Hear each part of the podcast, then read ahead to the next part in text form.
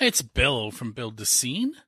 Tonight I am talking to Stevie, Tina, and Charlie, and possibly John if he shows up, who are all performing tomorrow night at the um, SOS Concert Series Season 2, Week 2 concert, which is Blues Night.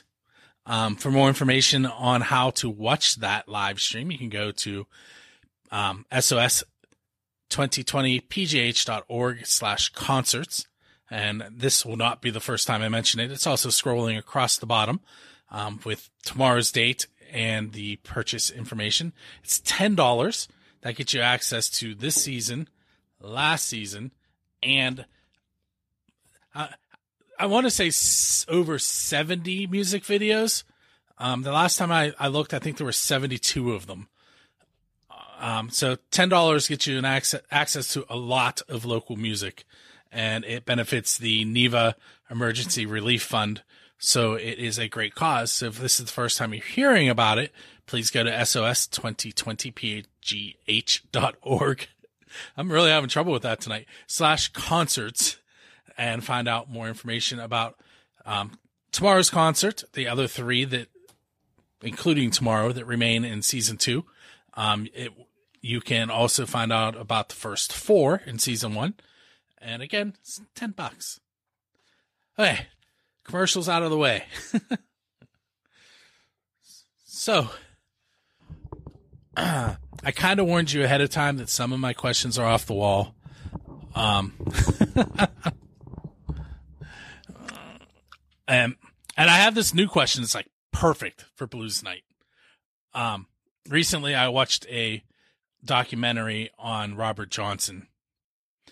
So the question is if you were waiting at the crossroads for the devil to show up, what would you be there to ask him for?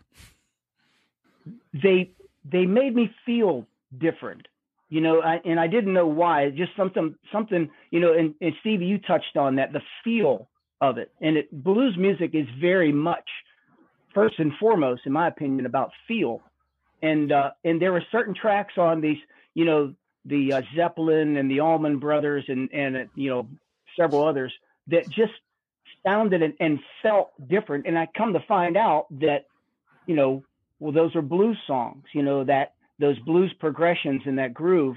And I didn't know anything about blues. You know, it's like I was a rock and roll guy. Um, but one year, my uh, my older brother asked me what I wanted for Christmas, and uh, and I told him, well, get me a Muddy Waters record.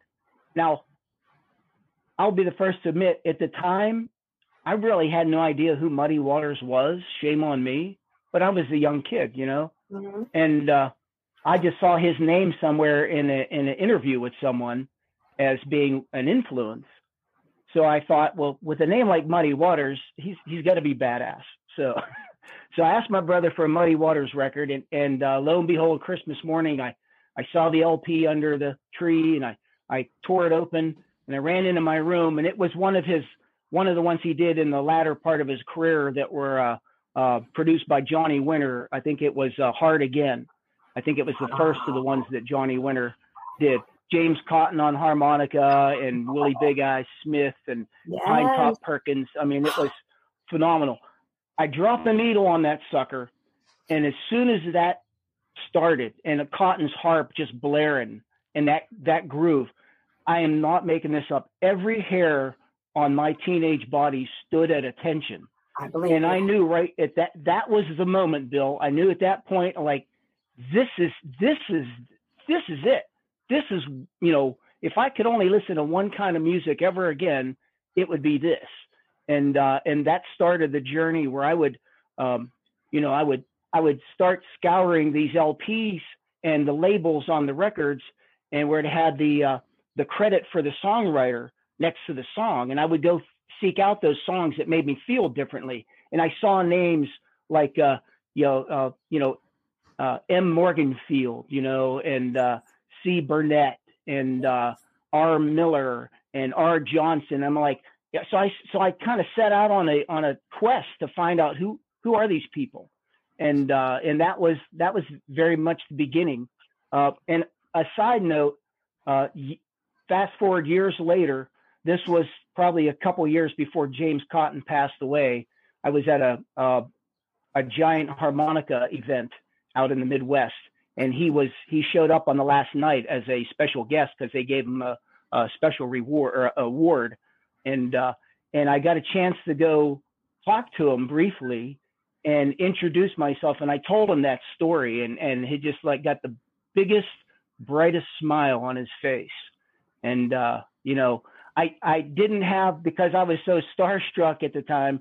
I didn't have the wherewithal to get him to you know sign a harmonica or get my picture with him, but that smile is burnt into my brain, and uh, that well, was something that I I'll, I'll cherish.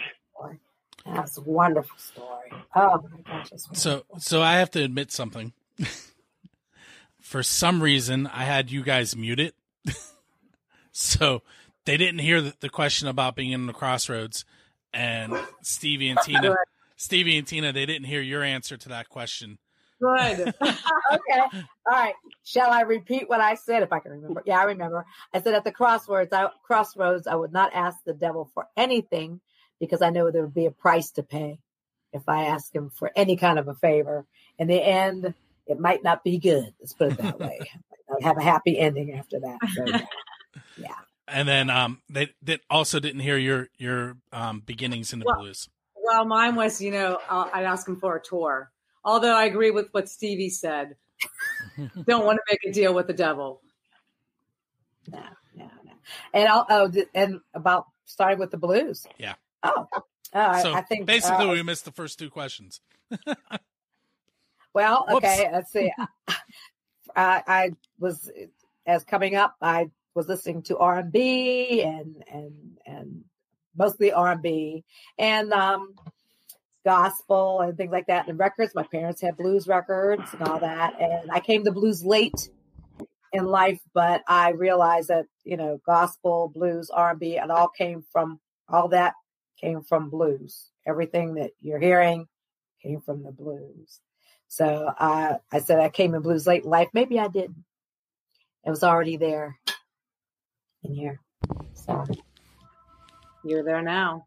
I'm there now. Yeah. Oh yeah. I, I, like the blues. I, I like it. I really do. Like I said, I, I love all genres of music, and I've been blessed to be able to do all of them. You know. All right, so Tina, we, we need your blues beginnings, and then we need Char- my blues. Charlie's answer about about the crossroads. okay, does Charlie want to give his answer about the crossroads? Ladies first. Thanks, Charlie. So, as I said, um, my blues began when I was a little girl. My dad and my granddaddy played, and they were from down south, and that was the thing they did all the time on the front porch. And it was gospel. Everybody sang gospel. It was very big, and that just always stuck with me. I like I like to sing it. I like the way it sounds, and I like the way it makes me feel. And as I said, I do rock and roll with my band, blues, southern rock, but definitely the blues has always been part of me. I I love singing with the women of the blues. I'm I'm excited to do this with the ladies again for tomorrow night, and looking forward to it. Hey Charlie, you, you meet the devil at the crossroads. What what are you going to do? Yeah, well, as I mentioned, I don't want nothing he's selling. but if if if forced to, uh, I would I not, not not necessarily anything for myself. I would love for the spirit and the essence of people like Robert Johnson and those uh, forefathers of this genre of music could be uh, sprinkled into the minds and the hearts and souls of all the current players, especially the younger folks uh, who are who take a liking to this type of music, so that they would um, know know where it came from and uh, and keep it keep that reverence for the music because uh, sometimes I see it not going not going in that direction and that's uh, that's a little bothersome. But uh, yeah that's that's what I would ask for the, the you know just the uh, the essence of those early blues uh, innovators and mm-hmm. you know just maybe a little of their pain could be shared and so that people know that hey this you know this this ain't this ain't no uh, cartoon Thank you. I think it's Thank you. awesome that you mentioned cartoons because now I'm going to ask you a cartoon question. Oh. Segue. So there's a band in the Pittsburgh scene called um, the Shadow Event, and the lead singer's name is Christina Santavica. And I'm telling you this ahead of time because she came up with this question, and you can blame her if you ever meet her.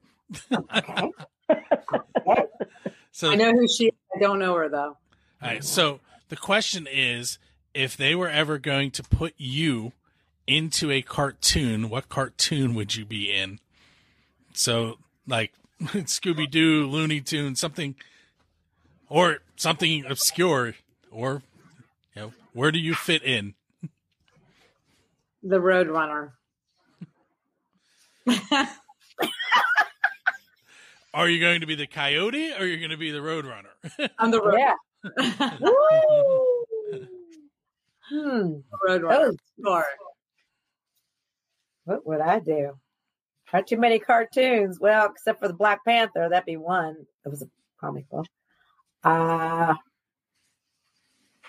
I don't know. I don't know. That's kind of weird. Oh, I'd be Bugs Bunny. I like it. Oh. He's a he's a he's a wise wise. Can I say it? wise ass? That I, you know wise. I, I, that yeah. Mm-hmm. He'd be the one. Charlie, don't say Elmer Fudd.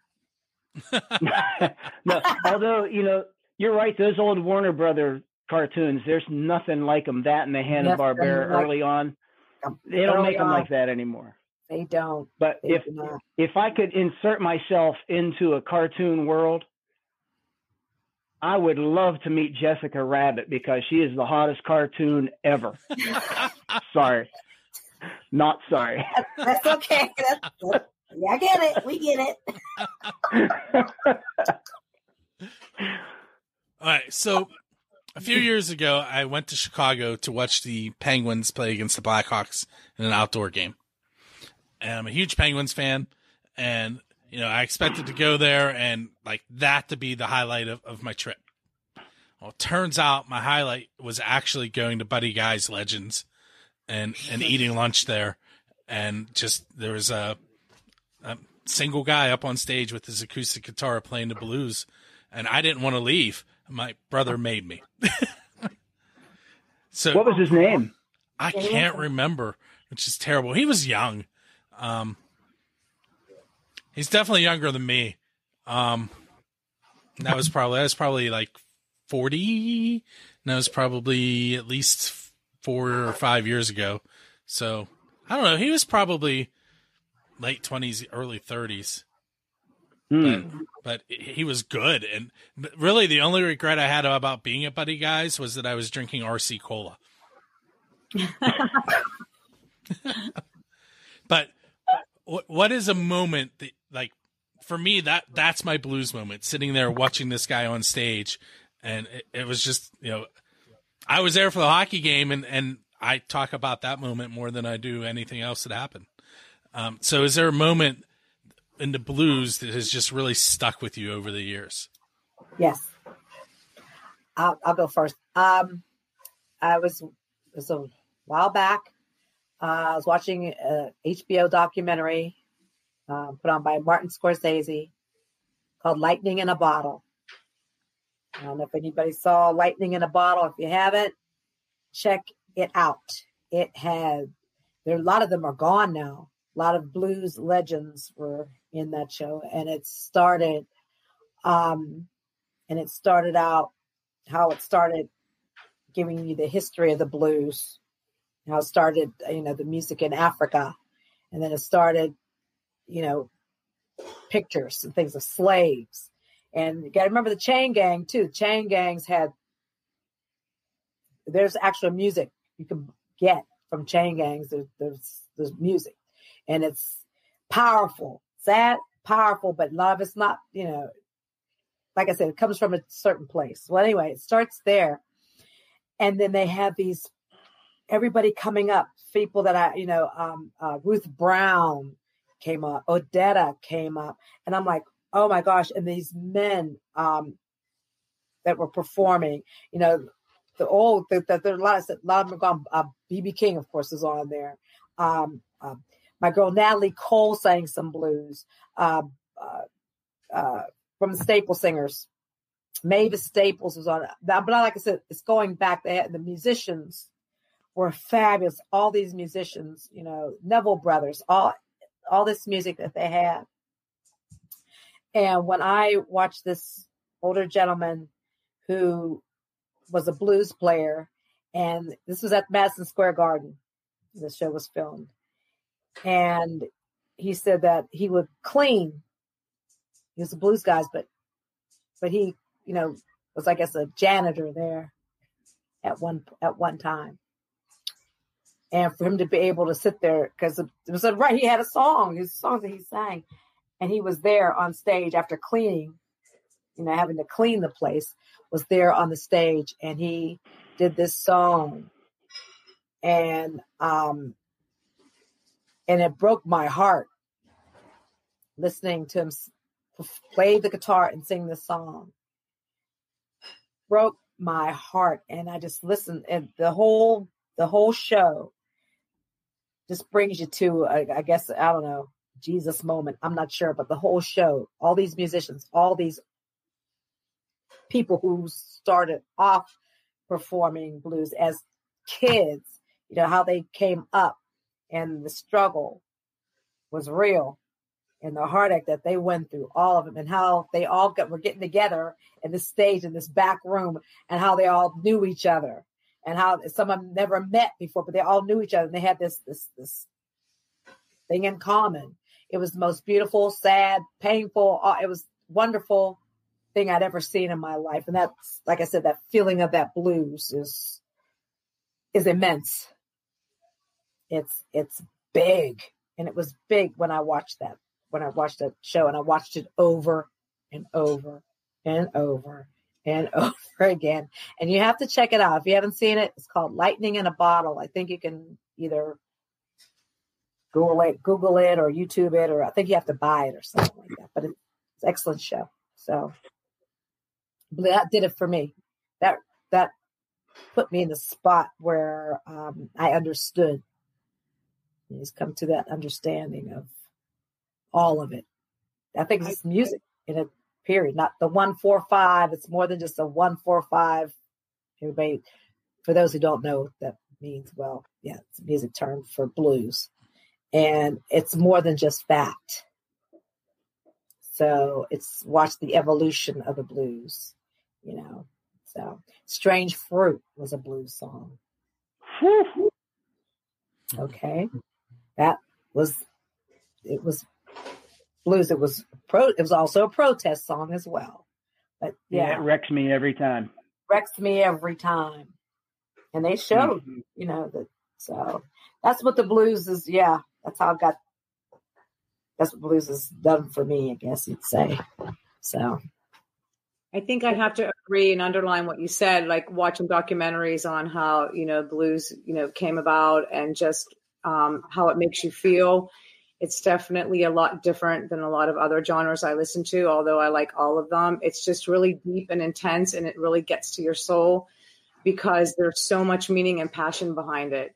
And I didn't see the show you're talking about, but I have heard about that show. You have to watch for yourself. That's uh, watch for yourself. Then you will understand. I mean, from the beginning to the end. And I mean, it's it's like I said, it's joyous. It's it's all it's it's everything it's everything. All it's the American experience, I guess you'd probably yeah. say. And um and to exalt these people who from what from what it came from is right the biggest you know it's it's because a lot of people don't really know they really don't know and the thing is understand what you're what why this music came about, understand what you're singing and why certain songs were written. Mm-hmm. So, yeah. What you got to say, Charles? no, I'm not. Uh, sorry. Oh, Bill, I'm sorry. I asked. No. I did not mean to ask you. I step on your toes. I asked a question. Sorry. You're fine. For Howard Stern now and Robin, right? Doing the interviews. Listen, I'm constantly constantly telling people that I have yet to find a host for my show. You know, the 16 year old one. oh, Keep looking, Bill. Keep looking. Uh, there were a couple things that um, kind of hit me at that level uh, that Stevie was talking about. One was uh, several years ago, I was uh, doing a little tour down through the South with a couple of friends, and uh, we played at a, a, place called the Blue Biscuit in Indianola, um, in Mississippi. And um, the owner gave us tickets to the BB King Museum, which is right, like right down the street from her from her venue and uh, we got there. It was kind of late, so I didn't get a chance to spend nearly as much time as I'd like to. But just going back and looking at videos and reading articles and looking at photographs that kind of portrayed um, that uh, you know what they were doing in the midst of the oppression that was very prevalent at the time and uh, you know, and they, you know, they persevered. Mm-hmm. And thank, thank heavens, you know, all that, all that stuff was recorded for anybody to, um, you know, to study today. Uh, the other thing that, the other moment I was driving back from uh, visiting a, a, Cajun friend of mine in Eunice, Louisiana, and uh, I have a friend in, who lives uh, near Jackson, Tennessee, and he had told me that um, there was a little cemetery where John Lee Williamson was buried. Now, John Lee Williamson was the original Sonny Boy Williamson. He was he's the harmonica player who went to Chicago, and he's credited with influencing people like Little Walter and a lot of the other major players. Uh, he was he was the innovator, and uh, so my my friend JD had told me that at some previously, in a few few years before that, uh, people had taken up a donation and got him a really nice headstone. So when I was driving back through Jackson, I thought, well, I'm gonna I'm gonna see if I can find this place, you know. And I looked it up online, and I found the you know the area and the name of this cemetery. is a little cemetery where the chapel used to be that that he attended as a as a kid and uh, they had moved the chapel somewhere else as in you know set it up like a historical site. It's not at the cemetery anymore. So i find the cemetery and it was you know it's nice well kept and everything. And you know and i walked through it and looked at every stone three times and i couldn't find it. I had a picture of it and i couldn't find it. And uh, so i was just getting ready to get back on the road and and you know give up thought i was at the wrong place. And i looked across the the rolling hills and I saw what looked like a headstone or two in in the woods. And that's when it hit me. I was like, of course, this is the white section yes. of the cemetery. Yes. So yeah. I, I rolled down the road and I walked up through waist high weeds, and there were mm-hmm. all these stones laying on their side, uh, unmarked or worn away from. I mean, there were stones there from the 19th century, and uh, and I wandered around and I found uh, Sonny Boy's new tombstone. And uh, man, it was that was like a, a, a kick in the gut. You know, it was uh, you know I just I what can I do? I stood there and you know set one of my harmonicas on the stone and took a couple of pictures and you know and just kind of like just kind of reveled in in the history that was around me and not only just him obviously him in particular as a harmonica player he's he's one of the innovators and forefathers that we talk about. Uh, but just the the heaviness and the weight of you know of that segregation which you know was so common and, and expected then but you know to to someone like me living in today's day and age especially this far north shocking and heartbreaking. And uh, yeah those yeah, those things like that. You know, that's uh, again that brings it that raises the uh, you know the uh, importance of this music and uh, the importance of of holding it in in high esteem because of where it came from. Thank you for that. It's a good story. Thank you for that. That's that's what it. That's a lot of what I've been trying to, to tell a lot of people. Um, you know, these it wasn't that you know they were blues people and like they are right now. You know, everybody's all popular and so on and so forth. It's not like if they these people didn't get any money for it, what they did, and a lot of no, the they music didn't. was no, they didn't. a lot of the music was taken from them. Uh, you know, it was taken, just taken, yes, it was. and made somebody so somebody else could record it and make money from it. Mm-hmm. And it still goes on, but you know, guess a lot of people, you know, don't try or we want our music, you know, that kind of thing. We're not letting you take it.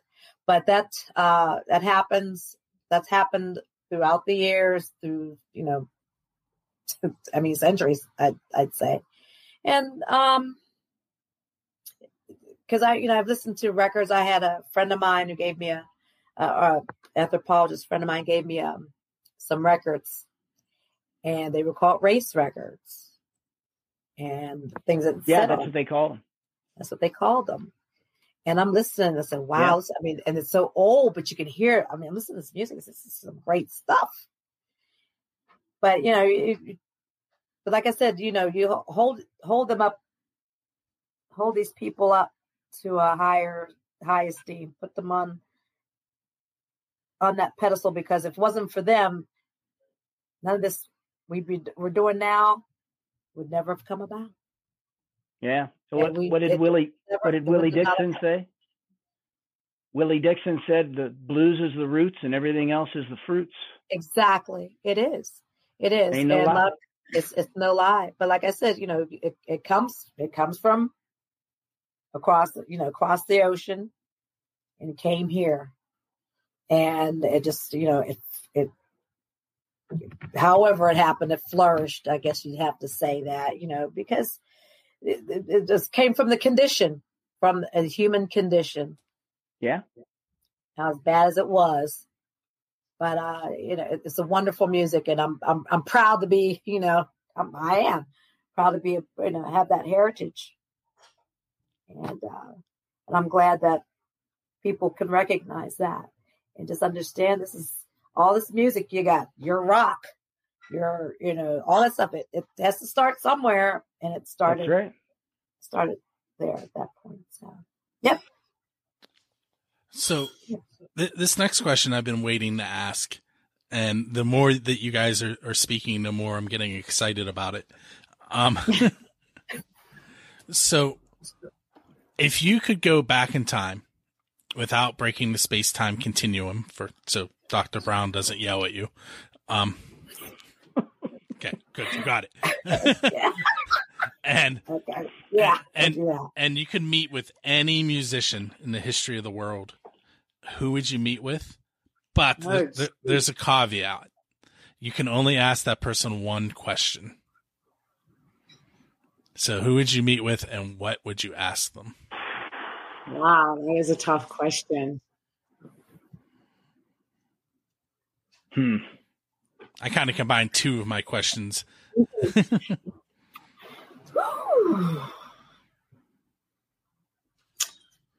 What question? Oh, That's a tough question. yeah. I, I, I have. Well, there's several people I'd like to meet and ask them a question. One question. Well, go ahead. You, you can you can do several. We have time. Okay. First one would be the first one. I, my heart, Jimi Hendrix. I, I adored him because he played the blues. Let it folks be known. Um, I, I, I just would like to to would ask him. um, where he came up with, I guess, um, his ideas, and because I, I like the way he sang because he sang from here too. He wasn't a singer, not really. He wasn't a great vocalist. His guitar playing was so I could feel it to the point that I would be in tears. That's that's the kind of artist he was to me. I don't know about anybody else, but I, whatever pain he was having, I was feeling it too. But I, I would, I would ask him, you know, what was so painful for you? Because some, because sometimes, you know, like comedians, they're so funny, but it's born out of pain. They're, they're, you know, comedic things born out of pain. I would ask him that, and then I would talk to Bob Marley. Sorry, he was one of my heroes. He's just, I don't know, he was just a prophet hero for me. So that's that's totally different. That's not blues. It's a little but I'm not gonna reggae. I, I, I love reggae. That's that that popped me back. Um, ska and stuff like that. There was years ago, probably 2004, 2005, on Pennsylvania Rock Show. Um, JJ Smith was here. Um, he was in Ziggy Marley's band. And he was in my living room. It was the coolest thing ever. Yeah. wow. Wow. Um, he, oh my god. He was a friend of a friend, and my friend was like, "Hey, I know this guy." I'm like, "Bring him." Bring him. Yeah. Gee, I wish I had been there. That must have been amazing. I'm still trying to think like who I would want to meet.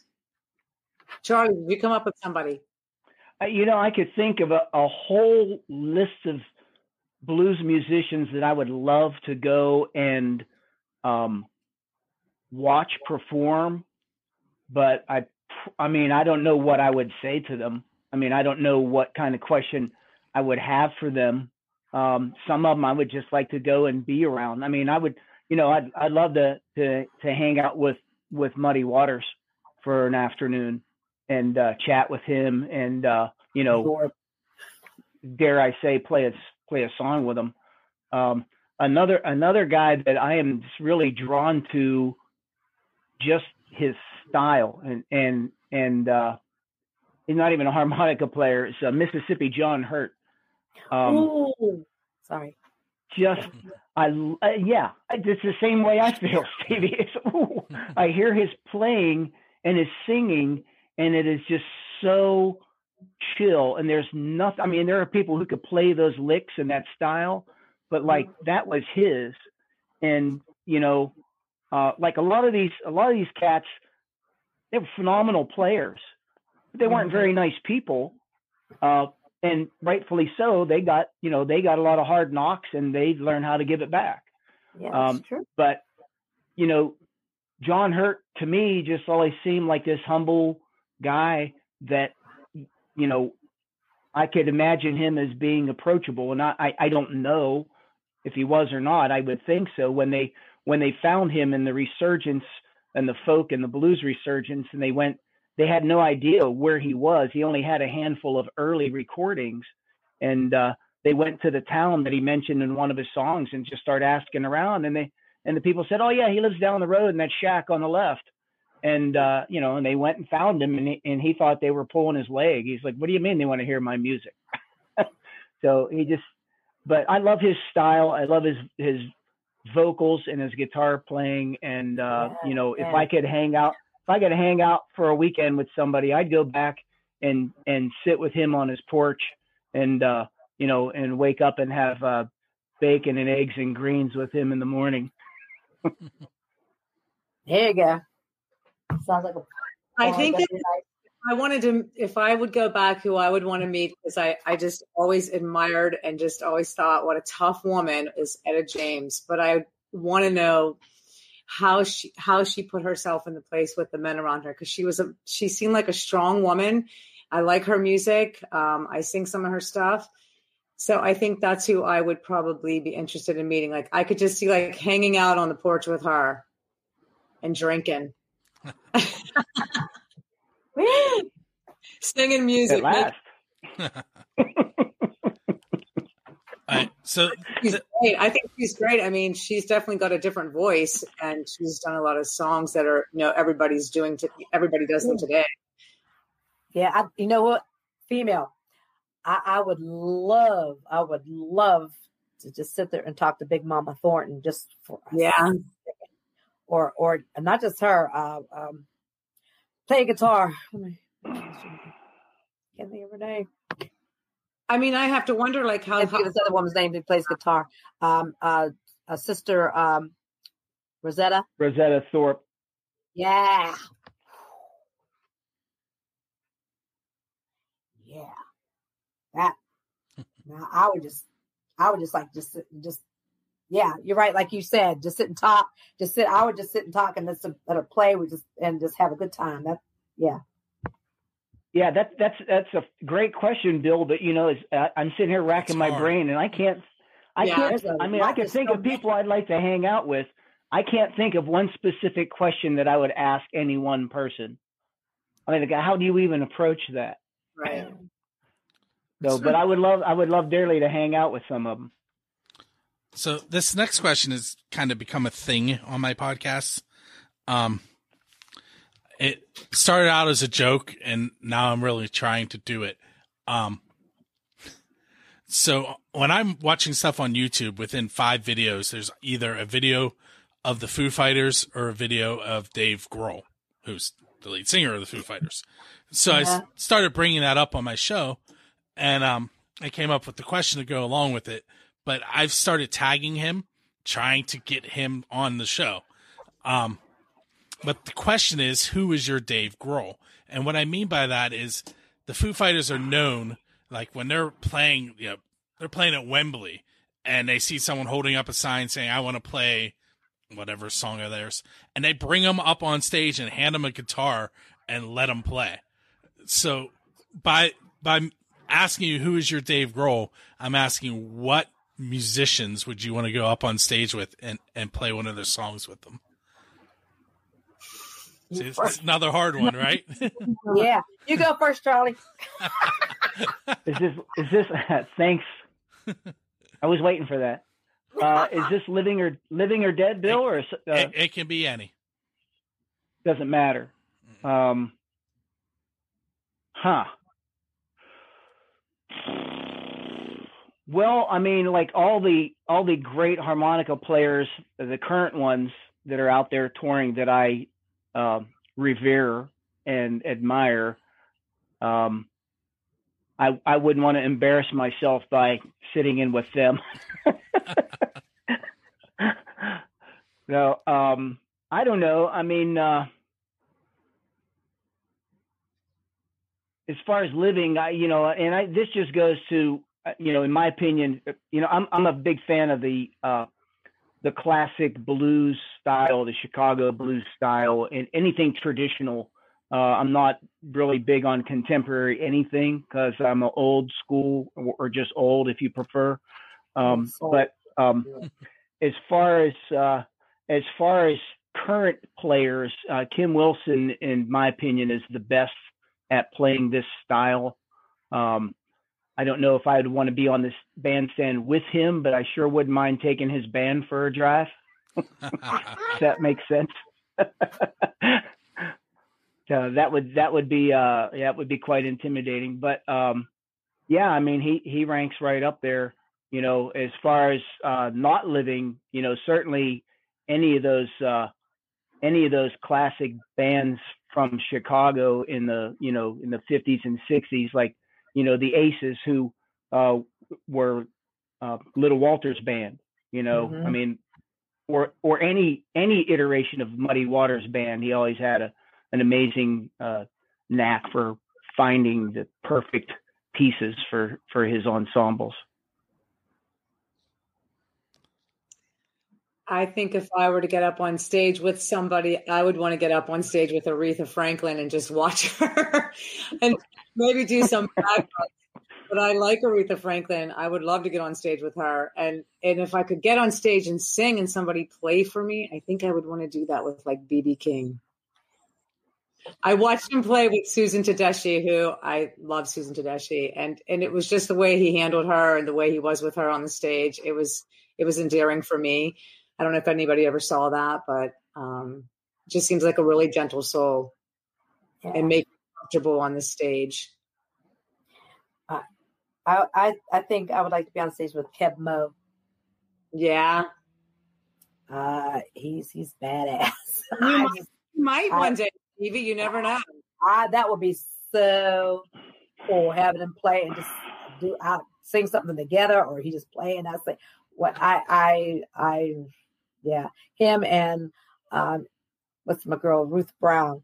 I like she's she was I mean listening to her just I would just like to be up on stage just watching her and do her thing. You know, just you learn. That's how we we learn from these folks. I, but to be on stage or just sitting right on the sidelines, like you know, Right, right. that- Yeah. yes, that that would. Oh, man. Yeah, yeah. But Keb' Mo', I, I would love to be on stage with him. He's he's got that it. You know, he's he's got it. Now I I, I enjoy listening to him, uh, and I'd like to see him live. So, but be on stage with him. I'll have my I'll have my sign up. Can I sing with you? See, what you should say, "You're my Dave Grohl." Can I come on? Oh yeah, oh yeah, oh sorry. and then, and then you have to explain it. you didn't have to explain this. is What the heck are you talking about? But it'll draw his attention. Like, who's Dave Grohl? Yeah, probably knows. I'm sure ever. He there's a- probably, I'm sure he knows. But yeah, but I, but I'll, I'll yeah. Um, so this next one is kind of it's kind of a songwriter's question. So, but but it's coming from me, so it's an odd one. so, a- and it's not a stretch. It's let, let's say that there's an apocalyptic event, and and it wipes out the majority of the humans on Earth, and there's a handful of humans left and it also takes out all but one song from every band. Which song Hmm. which song that you either wrote or you perform would you want to to be involved in repopulating the earth? And you can read into that last part however you want. Let's see.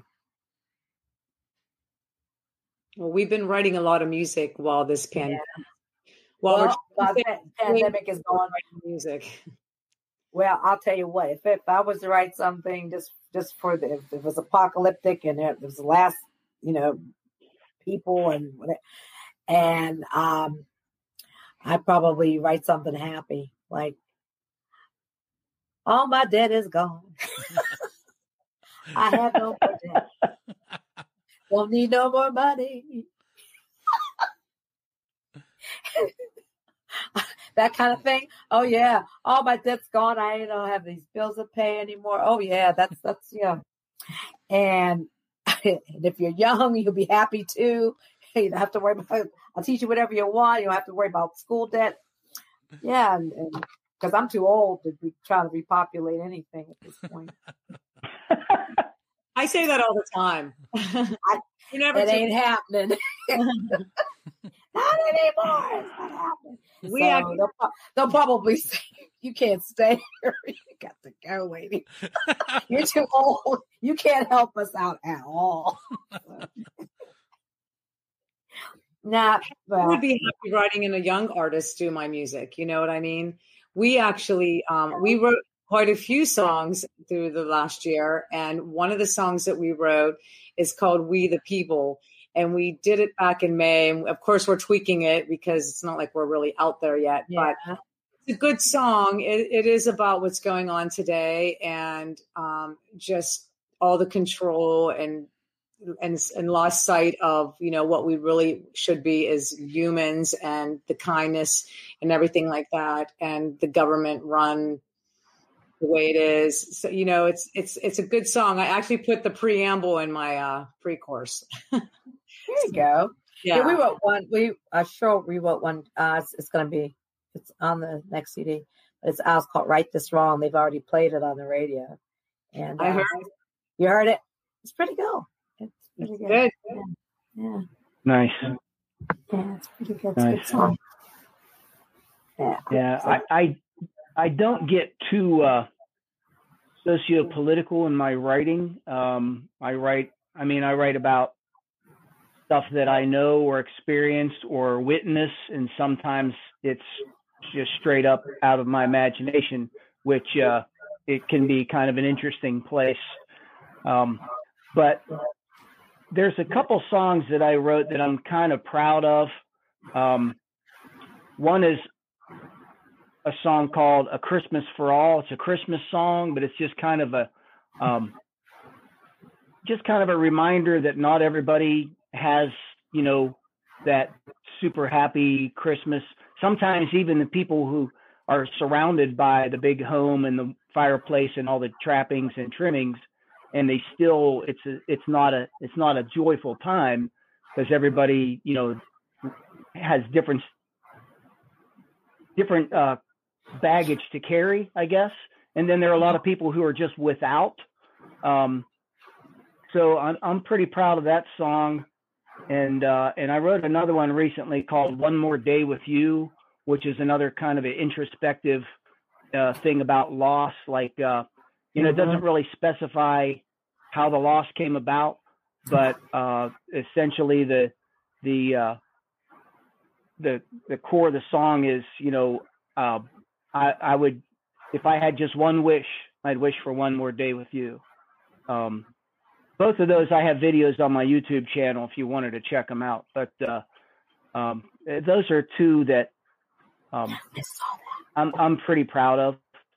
Um, I'll check so it out. I'd say one of those.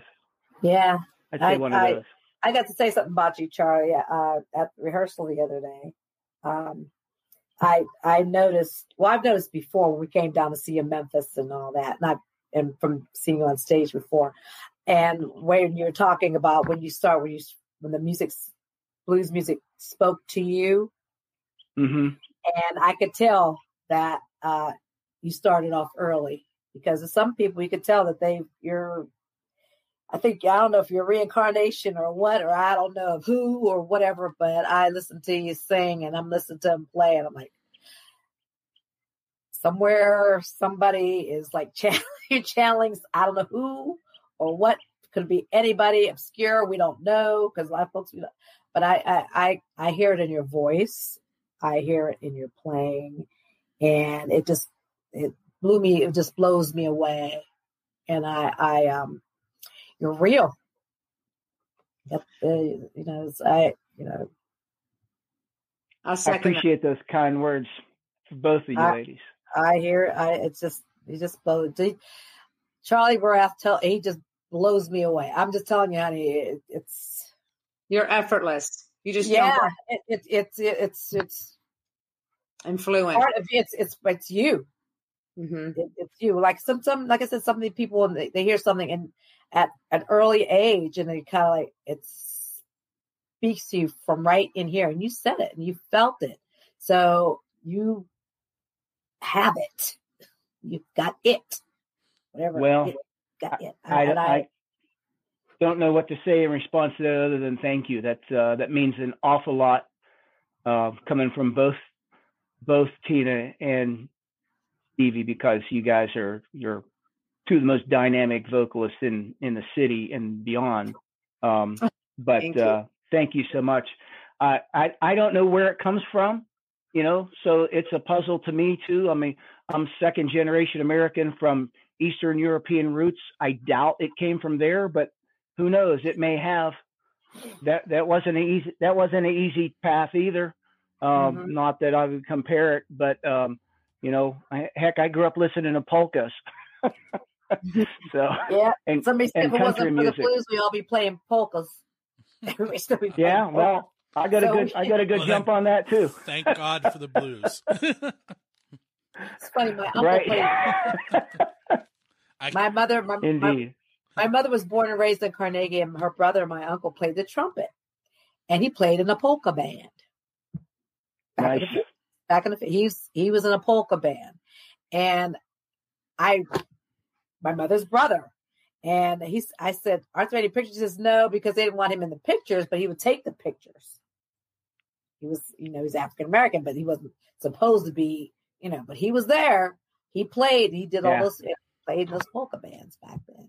But yeah, that's, my mom, we could hey polka. That's that Carnegie. Everybody was kind of more together. Oh yeah. Yeah. Well, I, I moved here to Western Pennsylvania in uh, 85, uh, just from right down the river in Ohio.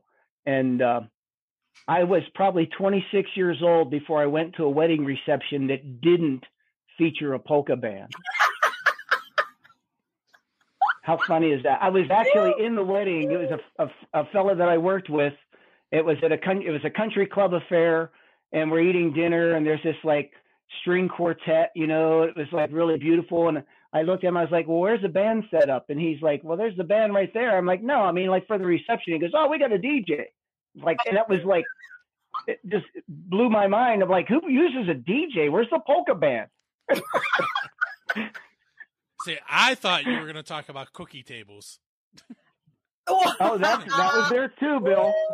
That was there too. Because, you don't have to go. I mean, that that extends way down the river as well. Okay. Yeah, that's Pittsburgh. Yeah, that's Pittsburgh cookie table. Yeah. um, tomorrow night is going to be this. This whole season two is, except for the fourth week, is completely different than season one because you know the first week was singer songwriters and they got mm-hmm. up on stage and they played two or three songs um, you guys are going to be um, performing with a house band basically um, mm-hmm. but w- yeah. when each of you are up on stage what are we going to see and hear from you hmm. polkas for me clearly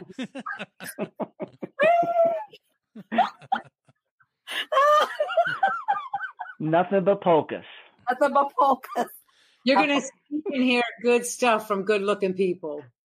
yeah, we yeah, we're gonna have it's it's it's gonna be a party, I think. Yeah. Um, we're gonna have a good time. You're gonna see um some really some uh good vocalists. When we met the other night, she's really good. I'm not gonna tell you who she is, but she'll be on there. And of course, um some good musicians. We're just gonna have a we're just gonna have fun, and um, I'm probably gonna you're, you're gonna do some bunch of blues, of course. I'm gonna well I'm I'm gonna do um the one the first blues that was actually written down on tablature. It was written down. I'm gonna do a version of his song, W.C. Handy's tune.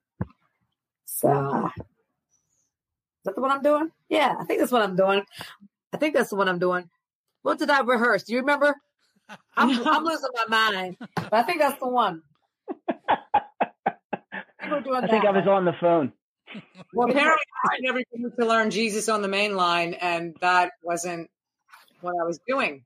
yeah, that's what I used to. That's what we thought you were. We thought she was going to do Jesus on the main line, and I'm saying, okay, like okay, and then you start saying something else. I said, I don't know where heck she got that from, but whatever. and we could do that for an encore. Yep, sure can. Be awesome. I love and then love that and then, song. And then call them up and tell them what you want, and call them up and tell them what you want after that, right? Yeah, yeah, yeah. Mm-hmm. yep, yep, yep. But it's gonna be a fun night. So yeah, yeah, you're gonna hear a good mix, Bill, of uh, covers and and some uh, originals as well. Uh, I'll be featuring two originals that will be coming out on my new record. I guess this is a good place in time to plug my new record, which uh, and, I'm just getting ready to order the discs. And and each of you, Charlie first, because he's bringing up, should mention yes. mention where we can find you online so they can track down your your music. Okay. oh Charlie. yeah, um, yeah. Well, uh, right now the easiest place to find me is uh, my artist page on Facebook, which is Charlie Barath Harmonica. You can, uh, I do have a, uh, not super populated, but I do have uh, some videos on my YouTube channel. Uh, I have some stuff on my Bandcamp page that you can listen to or download. Uh, and I have a website also, Charlie Barath Harmonica, that's being built as we speak. So uh, then uh, this this record of mine will be available probably within the next month. It'll take probably three or four weeks to order it. Um, so uh, I'm I'm just finalizing the artwork uh, on that uh, now. Actually, I'm waiting waiting for my uh, designer to call me and tell me he's got the final version ready for me to peruse. Congratulations! Yes, congratulations! Oh, thanks. I'm ex- I'm excited about. It it's uh, it's not your typical record. It's 17 songs and 16 of them are originals. Ooh, Um, it. and uh, Yeah. it's got a wide variety of blues, full-on country band with a pedal steel, swing music, uh, old-time acoustic duo stuff. Um, it's got a pretty wide variety of stuff. Twenty different musicians, um, and uh, yeah, I'm, I'm excited to get it in people's hands and in their ears. Right. That's great. That's great. About you, Tina? Well, you could go. You could find uh, Tina Daniels Band on Google, and we also have the Facebook, and we have some of our songs uploaded on our YouTube page as well. And uh, one of our videos that we played at the last SOS Save Our Stages, um, Smack Dab, is up there too. Yeah, We I have- saw those, vi- those videos are great, by Get the 'em way. Going. Great Tom video. does all of our production and producing and videoing and editing and everything, and, and he's a perfectionist. So it's like, come on, let's go. Fantastic. Wow. Your turn, You know- Stevie. Oh, okay. Let's see. Uh, you can find me on uh, Facebook. You can find me with Cheryl, uh, our duo and band, of course. Uh, uh, the um, we're called Soulful Femme, and you can see us at our website www.soulfulfemme.com. It's soulful F E M M E, you know, French for woman. So soulfulfemme.com. Um, we have video everywhere youtube um, you can see us on our on our website there's video pictures bios everything uh, we do have um we have some singles that were out uh, but these are go- also going on our um, newest cd it's coming out i think we're trying to get it out at the beginning of june end of may beginning of june uh, we've ordered them so you know it's all done mixed everything's done uh, it's called uh, It Is Well With My Soul. That's the name of the CD, title of the CD. It's also um, the only cover, you know, of the song because everything is all original. Um, we've had a lot of musicians on ours as well.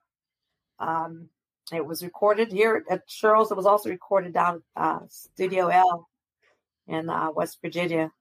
Rick Wachowski Yep, yep, yep. And uh, some things were written also by, we have some co writers, Mark Byers. You'll meet him tomorrow. He's performing tomorrow. You'll see him. And uh, yeah, check, just everybody check us out. See Tina's video. I can't wait for Charlie's. Please. I'm looking forward to it. This is going to be great. All this great music. That's what 12 months of shutdown will get you. hey, Sure. You know, hey, if it wasn't for that, I'll tell you what, if it wasn't for recording, and we've got some gigs we're doing, but if it wasn't for like being in the studio, you know, I'd be, ah, I couldn't be able to, wouldn't be able to sing because that's what's keeping me, keeping the chops up too, you know, going in the studio. hmm Yep. Um, let me think. I I, I kind of. I'm gonna ask it. Uh-oh. so, well, it, it's an odd. First of all, like as you've noticed, a lot of my questions have stories behind them. Um, this one, I asked a band um, from Denton, Texas, and they're a metal band, and I asked them, and, and it's named after them now. It's it's the Diesel Beast question. um, don't get scared. It isn't. Um, I asked them if they could play with any any band and any location. So like go up and and either play with the band or open and share a show with a band anywhere in the world. Where would they play and who would they want to play with? Well, their answer was they wanted to play at Stonehenge with Dio. And that's kind of hard to top for if you're a metal band. I mean, first of all, you're going to Stonehenge, and second, you're playing with Dio. But so I'm interested to see what you guys would come up with with for that question. Where where would you want to play? I mean, it could be. It doesn't even have to be a normal venue. It could just be somewhere that you think would would would be fun to play at. Oh. I could play somewhere in Europe. Me and Cheryl, Cheryl playing her guitar, me singing, along with Eric Gales. That that may have been the fastest answer tonight. yeah, that was. I dig, I dig Eric Gales. That man can play some guitar. I like his music writing. I like what he sings. I like his, seeing him with his wife and performing at the Blues Music Awards. We saw them live. It just, and I met him too. It was like, yeah, any stage, anywhere in Europe, because they like the blues in Europe. Oh, I know Nepal. Is it Nepal? A friend of ours, he's called the Himalayan Hendrix. His name's Ashish Dangle. We played a show for him. He met him down in Memphis. We played a show for him. I would love to go there and play with Eric Gales and Cheryl. Soulful them. That's it. I don't think it matters much where I would play, but I would love to play, even though they don't really exist much anymore, as the Allman Brothers. They're just one of my favorite bands. You know, I never missed any of their shows here when they used to come. They came every year on my birthday, so it was a big You're deal. Hmm. mm. I I don't really need to go anywhere exotic, but uh, they are uh, in the process. they there's been an effort to save the house that Muddy Waters lived in in Chicago, which was literally falling down. And uh, and I think it was one of his daughters who was behind the effort, but they were able to acquire it, and now they are raising money, and they are going to convert it into the Muddy Waters Museum. It's it's actually the house where they would practice and write songs in the basement. You know, Willie Dixon and and Little Walter and all those cats. Um, that would be something. I would.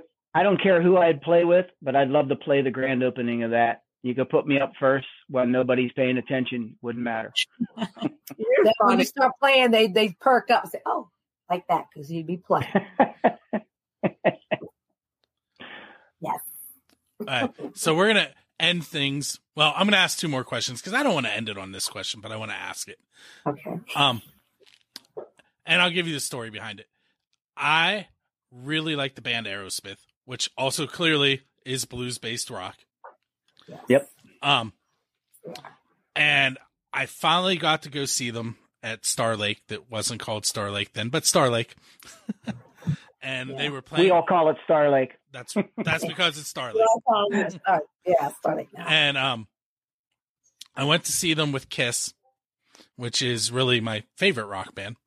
But um, they were alternating nights who was who was going to play first and who was headlining, and of course in Pittsburgh, Aerosmith was the headliner, which mm-hmm. normally I would have been 100% okay with, except I think I think Steven was sick. and Ooh. Joe Perry sang most of the leads and um it was the it was when they released their Honkin' on Bobo album, which was a blues album. So they're with Kiss with all the pyro and the flying and the blood spitting and they were sitting on stools playing blues. And it just wasn't a good mix for me.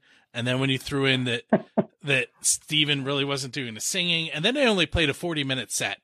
So in my music history and I don't hold it against them because I still love Aerosmith but that was the worst concert I ever went to because I had high hopes and then it all just crumbled.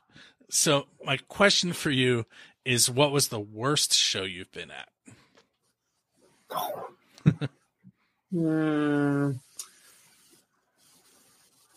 I can't, hmm. I can't really say there was a show that I didn't have a good time and the band didn't sound good.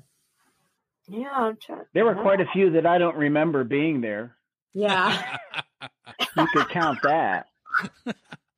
I will say, you know, so back in the day when I lived uh, in Ohio across the river from Wheeling, uh, I went to virtually all the concerts that I could uh, at the Capitol Music Hall or the Civic Center.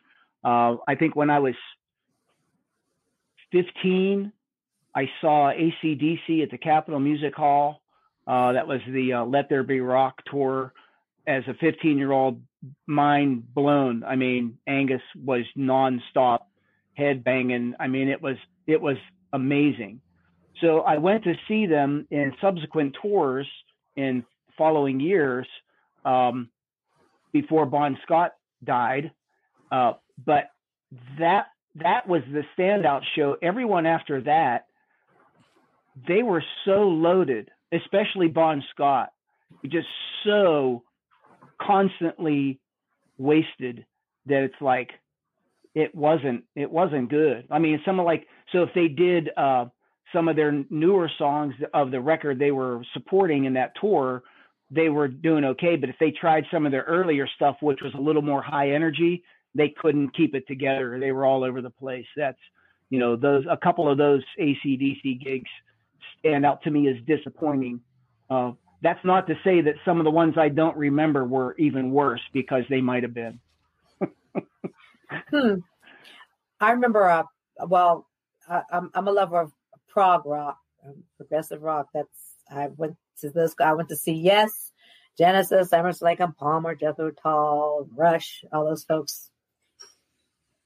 Back in the day, I did well, but then I also like the, the funk groups, and I remember going to see Parliament, Funkadelic Parliament, for the first time, and they and then it came back, kept coming back, and I think the worst show that I was there at that one time because everybody was wasted on stage. I said, "What in the heck are you guys doing?" Everybody was hot, and and I, you know, because the show that they did, the first show they did here in Pittsburgh back then at the Civic Arena, I guess you couldn't really top it because it it was fantastic.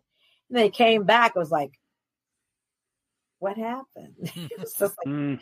what happened? What happened? They everybody was wasted. That kind of that that messes things up when you get high. I guess it's not all what you you know. I sing it sure great does. when I got high. I write great music when I'm high. I said, not, no, you're not, not really. no, you, no, you don't. no, no. So that was the worst they got, but everybody else was good. Even if, if they, even if they were kind of, uh, they may have been wasted too. I don't know, but they were noticeably wasted, so it was pretty bad. um, probably I know my wife's answer. I don't even have to ask her. Um, and I would not consider it a bad concert, but we went again to see Kiss and they were playing with Motley Crue. And, um, partway through Motley Crue's set, she turned to me and said, don't ever ask me to see this band again. so not a Motley Crue fan. oh, well. And coincidentally, that was my second time seeing Motley Crue, so I, yeah, I was okay yeah. yeah, yeah. Sometimes, yeah, the first first shows they were really great, and you're supposed to top. How can you top that? Well, sometimes it just doesn't quite go that way. Kind of, and mm-hmm. probably you guys talked about good shows, so I'm going to throw a good one in too because I don't want to leave it on a downer, which is why I said I was going to ask another question. Um, this I, I, saw this show at it was the Washington County Wing um Wing Festival. And you're laughing. Wait until you hear who it was. I was with the local band Doppler Effect. Are you guys familiar with them? They're they're phenomenal if you're not. Um but I went with them at the time I was I was designing their website and they opened for Charlie Daniels. We were at a Wing Fest and Charlie Daniels was on stage playing it was probably the highlight of of of my year. I mean, it it was it was just awesome to see the band that I was friends with, and then Charlie Daniels was on stage next. I was like, that just blew me away. And then to see him play "The Devil Went Down to Georgia" live, I mean, he was good. Yeah. Wow. Oh yeah, but that was really good. Daniels in 1984. He was with Alabama, and and uh, and I think it was at the Civic Arena. I think that's where I saw them. Yeah, it was at the Civic Arena. Yeah.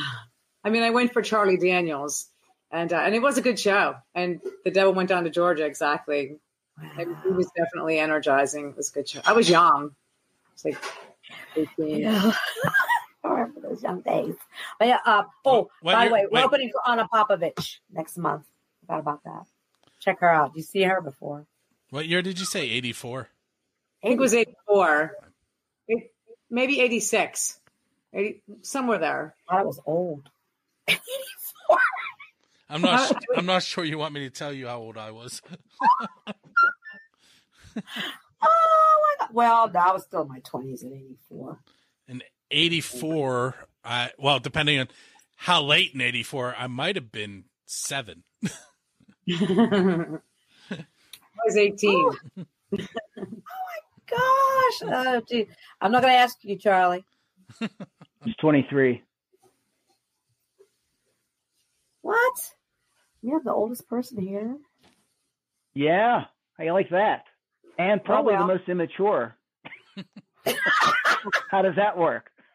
It kind of works like if you, if you say so. That I guess it kind of works. You know, old and mature. Yes, indeed. Ooh-wee. All right, so Oh my gosh. Yeah. so- Yeah, I, yeah, I don't try to hide it. I don't try to hide it. I'm, you know, I'm, I'm 59. I'm going to hit the big 6-0 before the end of this year. So Good for you. I passed the six oh. a, a lot of people, a lot of people, uh, like to, uh, if they don't like to celebrate birthdays, I'm happy to see another one come around because I Me know too many people who don't get them anymore. That's right. It could be the other. Yeah. My mother says, you know, getting old is not for the faint of heart. She recommends it. It's for the blessed. Yes, she's 80. She'll be 89. So, Oh, bless her. mhm. Yeah.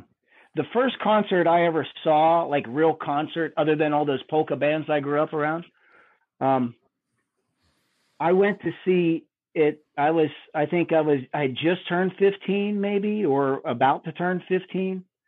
Um, went to see Emerson Lake and Palmer and the Wheeling Civic Center. Um, they didn't have a, they didn't have an opener. They played three hours themselves with a short intermission and uh, when they came back from the break, they rose up on a like an elevator out of the middle of the stage, singing Karn Evil Number Nine. Welcome back, my friends, to the show that never ends. yes. It was, I mean, it was amazing for three guys. I was Yes. just simply blown away. show. They, they Amazing.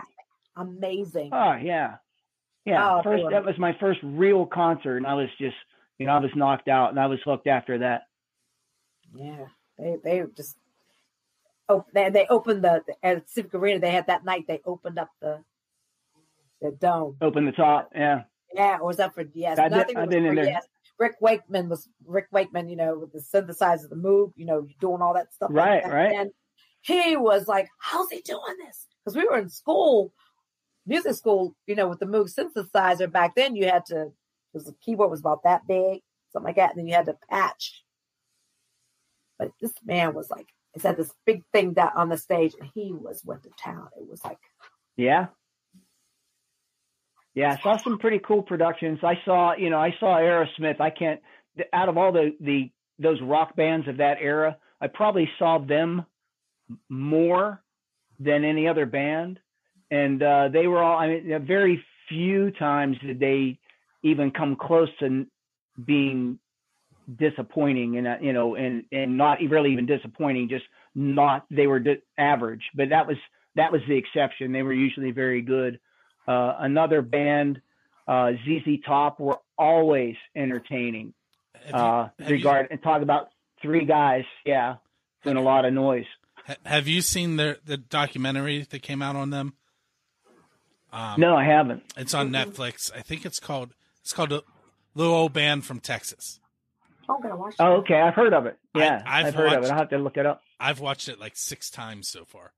It's just, it's just it's amazing.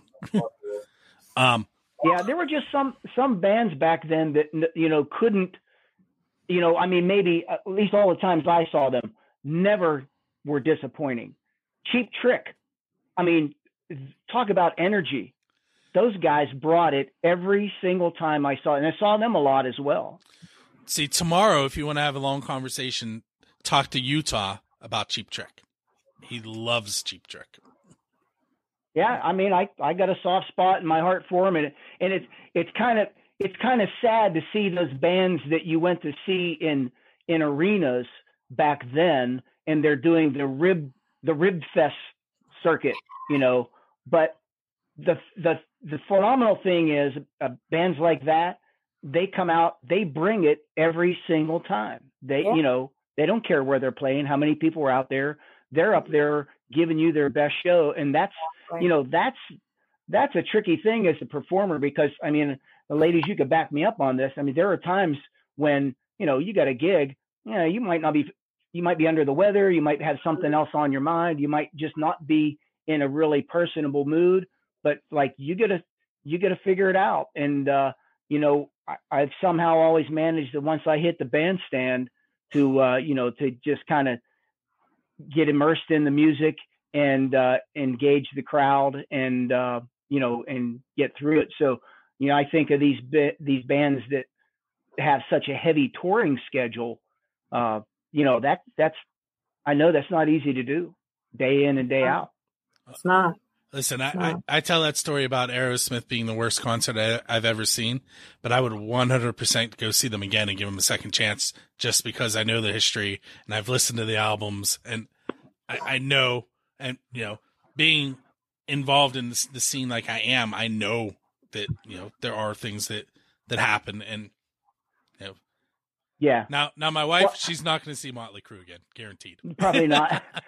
well, but how how uh, how different might it have been, Bill, if it was just Aerosmith and not a double bill with Kiss? Right. Yeah. And, and there's that too, because, you know, I, like I said, Kiss is, is the band for me. And Yeah. to have them play before Aerosmith and, you know, it was their normal bombastic fireworks and, and, and throwing the flaming sword and, and then Aerosmith comes on stage and they're sitting on stools and it looks, looks like Bourbon Street. So, so it could have been some of that too. Oh my God. Well, I, I, I let you know that, and uh, the uh, previously I mentioned the documentary "Lightning in a Bottle." Aerosmith is in that as well, in that concert show as well. So check them out. They do King Bee as opposed to Queen Bee. Oh yeah. Yeah, it's it's it's really really something to see. They're good. Yeah, they're in that as well. So check that out too. All right, so this last question I have for you guys could either be the easiest or the hardest, and I apologize either way. Okay. so the um, SOS PGH concert series Blues Night is tomorrow at 6 p.m. and uh, you can get tickets by going to sos2020pgh.org slash concerts.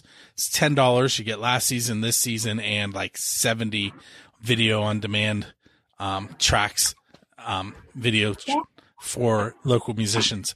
Um, the question though is because all of this came from Eric Rogers' song um, SOS 2020, and everything is benefiting the NIVA um, uh, relief fund, emergency relief fund. Um, if you were sitting in front of a venue owner right now, what would you tell them? So it's hard because it's open ended, and it's hard because of the topic. And I apologize before I asked it. Well, I, I think what it does you know, let's get up back on the stages, but they don't really have much choice either right now. I think that they want to get out there, just get you know, open up just as much as we want to get back out there. Agreed. Yeah, Guaranteed. Yeah. yeah. Um, This is hurting them too. Yeah, it, it's it's it's uh, it's hurting them. It's hurting all of us. But I'll tell you, um, people want to be safe I, and and all that. I understand, and but it's it's just a hard. It's just been a hard pill to swallow. So we want to get on stage. We want to, um, you know. Uh, keep go doing our craft as much as possible, and we'll help them if they help. We'll help help each other out. Well, I'm talking this, you know, sir or ma'am. Let's help each other out. We'll play. We'll get this thing going. Get help you. Get to build you back up. Whatever we need to. We'll do what we have to do. We're all in this together. That's Yeah. it.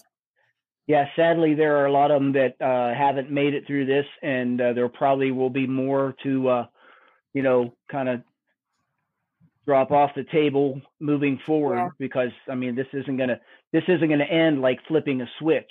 No. It's going to take some time and cooperation. Um, I would, you know, if I were speaking to any venue or any business owner for that matter, first and foremost, I'd thank them for what they've done up to this point and thank them for hanging on as long as they have. And, uh, you know, just encourage them to, you know, keep the faith. And, you know, if there's anything, you know, certainly that any, any band or musician or artist can do to help keep their favorite venue open, you know, most often they're going to do it. I mean, that was, we witnessed that a couple weeks ago with the Moondogs benefit. Uh, mm-hmm. Uh, unbelievable. Which was a phenomenal the, uh, turnout for Pittsburgh. Yes. Oh my gosh, yeah, unbelievable. And uh, I know it. It uh, you know just knocked knocked Ronnie's socks off when he you know through the whole process.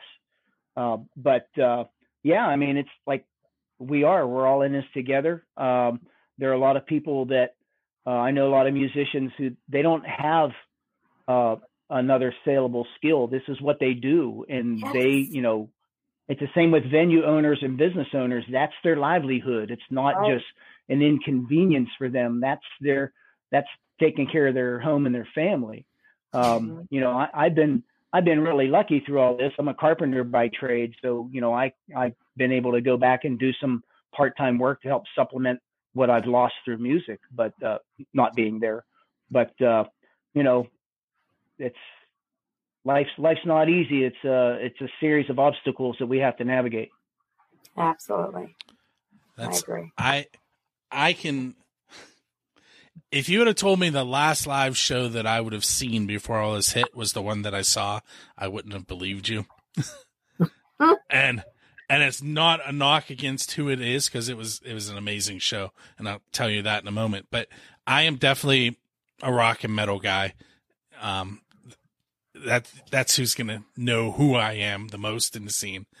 Um, and I'm trying to trying to expand. So stuff like doing this stuff, this interview tonight is awesome. I love this. Um, but I ended up on, on accident um, going out and doing a photo shoot of Frank Vieira, who is oh yeah, I know Frank, country artist. Right, he's a country artist and he's a great guy. And um, like he he probably knows this now, but that was my first ever paid photo gig. uh, I um I've been taking photos for over 20 years, but I just took them. Like it was it was just a thing I was doing. And I always had a bad camera. And um Jonna from First Angel Media who is a photographer, photo um concert photographer, sent me her backup a picture or camera and said, "You're going to start taking pictures with this because you have it. You just don't have the right equipment." So then she got food poisoning the night before she was supposed to f- go out Ooh. and do do um his show. So I ended up all the other photographers in First Angel Media were booked, and she's like, "You have to do this," and I'm like, uh, "No." and then I went, and then I went, and it, I had such an amazing time and I was like, "This is awesome! I'm going to do more of this." And, and the pandemic hit. and then it quit. so, so, so for the over a year, I've gone, man, I really want to take more pictures. but yeah, country, modern country is not for me because it's really just pop music with cowboy. I agree. Cowboy hats. right. um, now older stuff. Um, I, I have told this story on some of my podcasts in the past. Um, Johnny Horton. My dad would listen to that. He had a cassette. He would listen to that thing so much, and and I every once in a while I was teaching social studies a couple years ago, and we were talking about the War of eighteen twelve, and and I and I got on YouTube and played the Johnny Horton song for my seventh graders. I'm like, listen, you have to hear this. It explains exactly what we're talking about today. and, and, then they went home and played it for their parents. but, That's great. Um, That's a great story. But like Johnny Horton, um, Johnny Cash, Willie Nelson, um, probably the, like Brooks and Dunn and Garth Brooks. That's probably my cutoff, right around there. I love anything Garth after Brooks. that. It all too, by the way. Heard him do jazz. Heard him do some fusion. I said, Garth, Garth, Garth, Garth covered Kiss. yeah, he's one of those. He's one of those. He's good. Now I, I like him a lot. I, I, have much respect for Garth Brooks. I really do. Um, all right, so I I don't want to. I've had you guys on for an hour and a half. I'm having so much fun, but yeah, see, you didn't even realize it's been an I didn't hour. even and a realize I'm looking. Oh We're already it's there. Okay. Um, so I don't want to let you go, and um, I will be watching from home. Um, so I'll be there rooting you on. Um, We'll say hi. and uh, Hi. I keep telling everyone that I'm going to be there on Metal Night. That's that's the cutoff. I've had enough of sitting at home, but we'll see how that goes. That's the goal. All right. All right. but Well, thanks. for Thank you so much. Thank you for having us on the on your And- show. This is yeah. wonderful. Yes, indeed, Bill. Appreciate it. and um, Bill. being blues artists, I can definitely do an interview on PA Rock Show, but you really fit in on my three questions in a song, which is any genre from anywhere. Um, that one is literally there's three questions that you have to answer. You talk about your song, we play your song. Um, so that's a short one. so Okay. if, if you guys are interested in doing that, let me know. Um, Sure. and then, like I said, You got my email. I, I Yeah, also- mine. I also Yeah. have, I do, and I also have the streaming radio station. If if you want me to throw some music up on there, I can do that as well. Sure. So, Okay. Awesome. Yeah, that'd be great. Right. so Oh yeah. for those of you that are uh, listening, don't forget if you don't have your tickets, it's sos2020pgh.org slash concerts. It's ten dollars. Go do it now so that tomorrow when you get home from work, you can hang out and listen to the blues from your living room or your car. I did that one time last season. Um, I listened to Blackridge, which is, they kind of have a bluesy funk sound. I was Okay. coming home late from work. I put it up on my phone, set it on the seat beside me, and listened to their set as I was coming home. So that's the cool thing about live streaming. You can do it from anywhere. Just don't hold That's it in true. front of you while you're driving. That's not a good idea. No, that's not. I, I do a live stream every Wednesday from my car at 6 p.m. Eastern called Cartoons with Charlie Barath. I've been doing it Oh, I since have to the check that shutdown. out. Oh, I have to check that out. I since didn't know the that. shut. I've only missed four times. Uh, actually, I missed today would be the fifth time because I had uh, something come up and I needed to get ready for this. So, uh, but yeah, typically I am I'm there um, every Wednesday at six. And and that's out, that's on your YouTube or on your Facebook. No, that that's through my uh, Facebook artist page, Charlie Barath Harmonica. So Okay. So you follow that page and and then you know click the notification button and you'll get notified whenever I go live. My uh, my regular listeners are probably mad because I kind of bagged today's, but uh, I'll have to uh, I'll have to Don't put forget. together an extra special show for next week. Cool. All right, All so right. if you guys hang out for one moment, I'm going to sign Okay. off, and then I'll give you a little bit more information about my podcasts, and then I'll let you go. All right. All right. Cool. So once again, make sure you pick up your tickets. Um, you get both seasons. Ticket. um, you get both seasons, season one and season two, and I think there is at least seventy-two um, music videos in the video on demand section. Um, it's well worth the money. Um, Utah and Bob suggested last week that you purchase a second ticket because it's not really that expensive. Um, so with that said, um, make sure you check out the blues night tomorrow.